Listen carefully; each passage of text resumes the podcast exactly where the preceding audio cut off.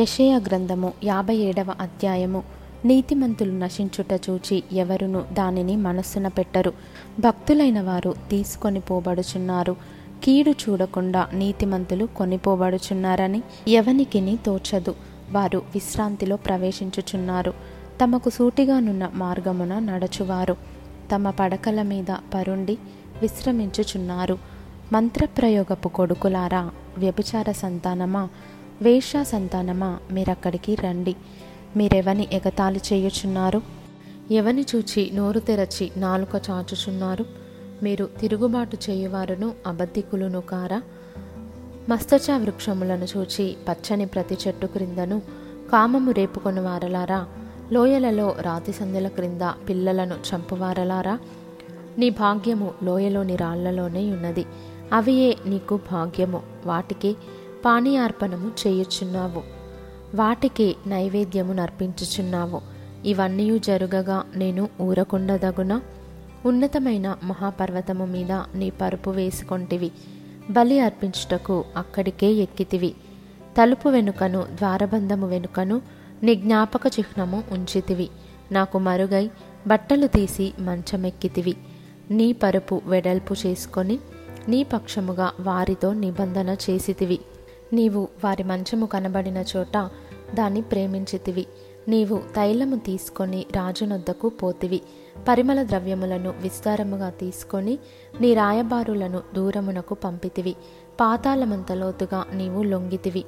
నీ దూర ప్రయాణము చేత నీవు ప్రయాసపడినను అది అసాధ్యమని నీవనుకొనలేదు. నీవు బలము తెచ్చుకొంటివి గనుక నీవు సొమ్మసిల్లలేదు. ఎవనికి జడిసి భయపడినందున ఆ సంగతి?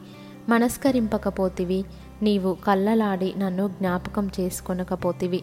బహుకాలము నుండి నేను మౌనముగా నుండినందుననే గదా నీవు నాకు భయపడుటలేదు. నీ నీతి ఎంతో నేనే తెలియజేసేదను. నీ క్రియలు నీకు నిష్ప్రయోజనములగును. నీవు మొరపెట్టునప్పుడు నీ విగ్రహముల గుంపు నిన్ను తప్పించునేమో. గాలి వాటినన్నిటినీ ఎగరగొట్టును గదా ఒకడు ఊపిరి విడిచిన మాత్రమున అవి అన్నీ కొట్టుకొని పోవును. నన్ను నమ్ముకొని వారు దేశమును స్వతంత్రించుకొందురు. నా పరిశుద్ధ పర్వతమును స్వాధీనపరచుకొందురు. ఎత్తుచేయుడి ఎత్తుచేయుడి త్రోవను సిద్ధపరచుడి. అడ్డు దానిని నా జనుల మార్గంలో నుండి తీసివేయుడి అని ఆయన ఆజ్ఞ ఇచ్చుచున్నాడు. మహాఘనుడును మహోన్నతుడును పరిశుద్ధుడును నిత్య నివాసియునైన వాడు ఈలాగు సెలవిచ్చుచున్నాడు. నేను మహోన్నతమైన పరిశుద్ధ స్థలములో నివసించువాడను. అయినను వినయము గల వారి ప్రాణమును ఉజ్జీవింపజేయుటకును నలిగిన వారి ప్రాణమును ఉజ్జీవింపజేయుటకును. వినయము గలవారి యొద్దను దీన మనస్సు గలవారి యొద్దను నివసించుచున్నాను. నేను నిత్యము పోరాడువాడను కాను ఎల్లప్పుడూ కోపించువాడను కాను. అలాగుండిన ఎడల నా మూలముగా జీవాత్మ క్షీణించును. నేను పుట్టించిన నరులు క్షీణించిపోవుదురు. వారి లోభము వలన కలిగిన దోషమును బట్టి నేను ఆగ్రహపడి వారిని కొట్టి తిని నేను నా ముఖము మరుగు చేసుకొని కోపించి తిని వారు తిరుగబడి తమకిష్టమైన మార్గమున నడుచుచూ వచ్చిరి. నేను వారి ప్రవర్తనను చూచి తిని వారిని స్వస్థపరచుదును వారిని నడిపింతును. వారిలో దుఃఖించు వారిని ఓదార్చుదును. వారిలో కృతజ్ఞత బుద్ధి పుట్టించుచు దూరస్థులకును సమీపస్థులకును సమాధానము సమాధానమని చెప్పి నేనే వారిని స్వస్థపరిచేదనని యహోవా సెలవిచ్చుచున్నాడు.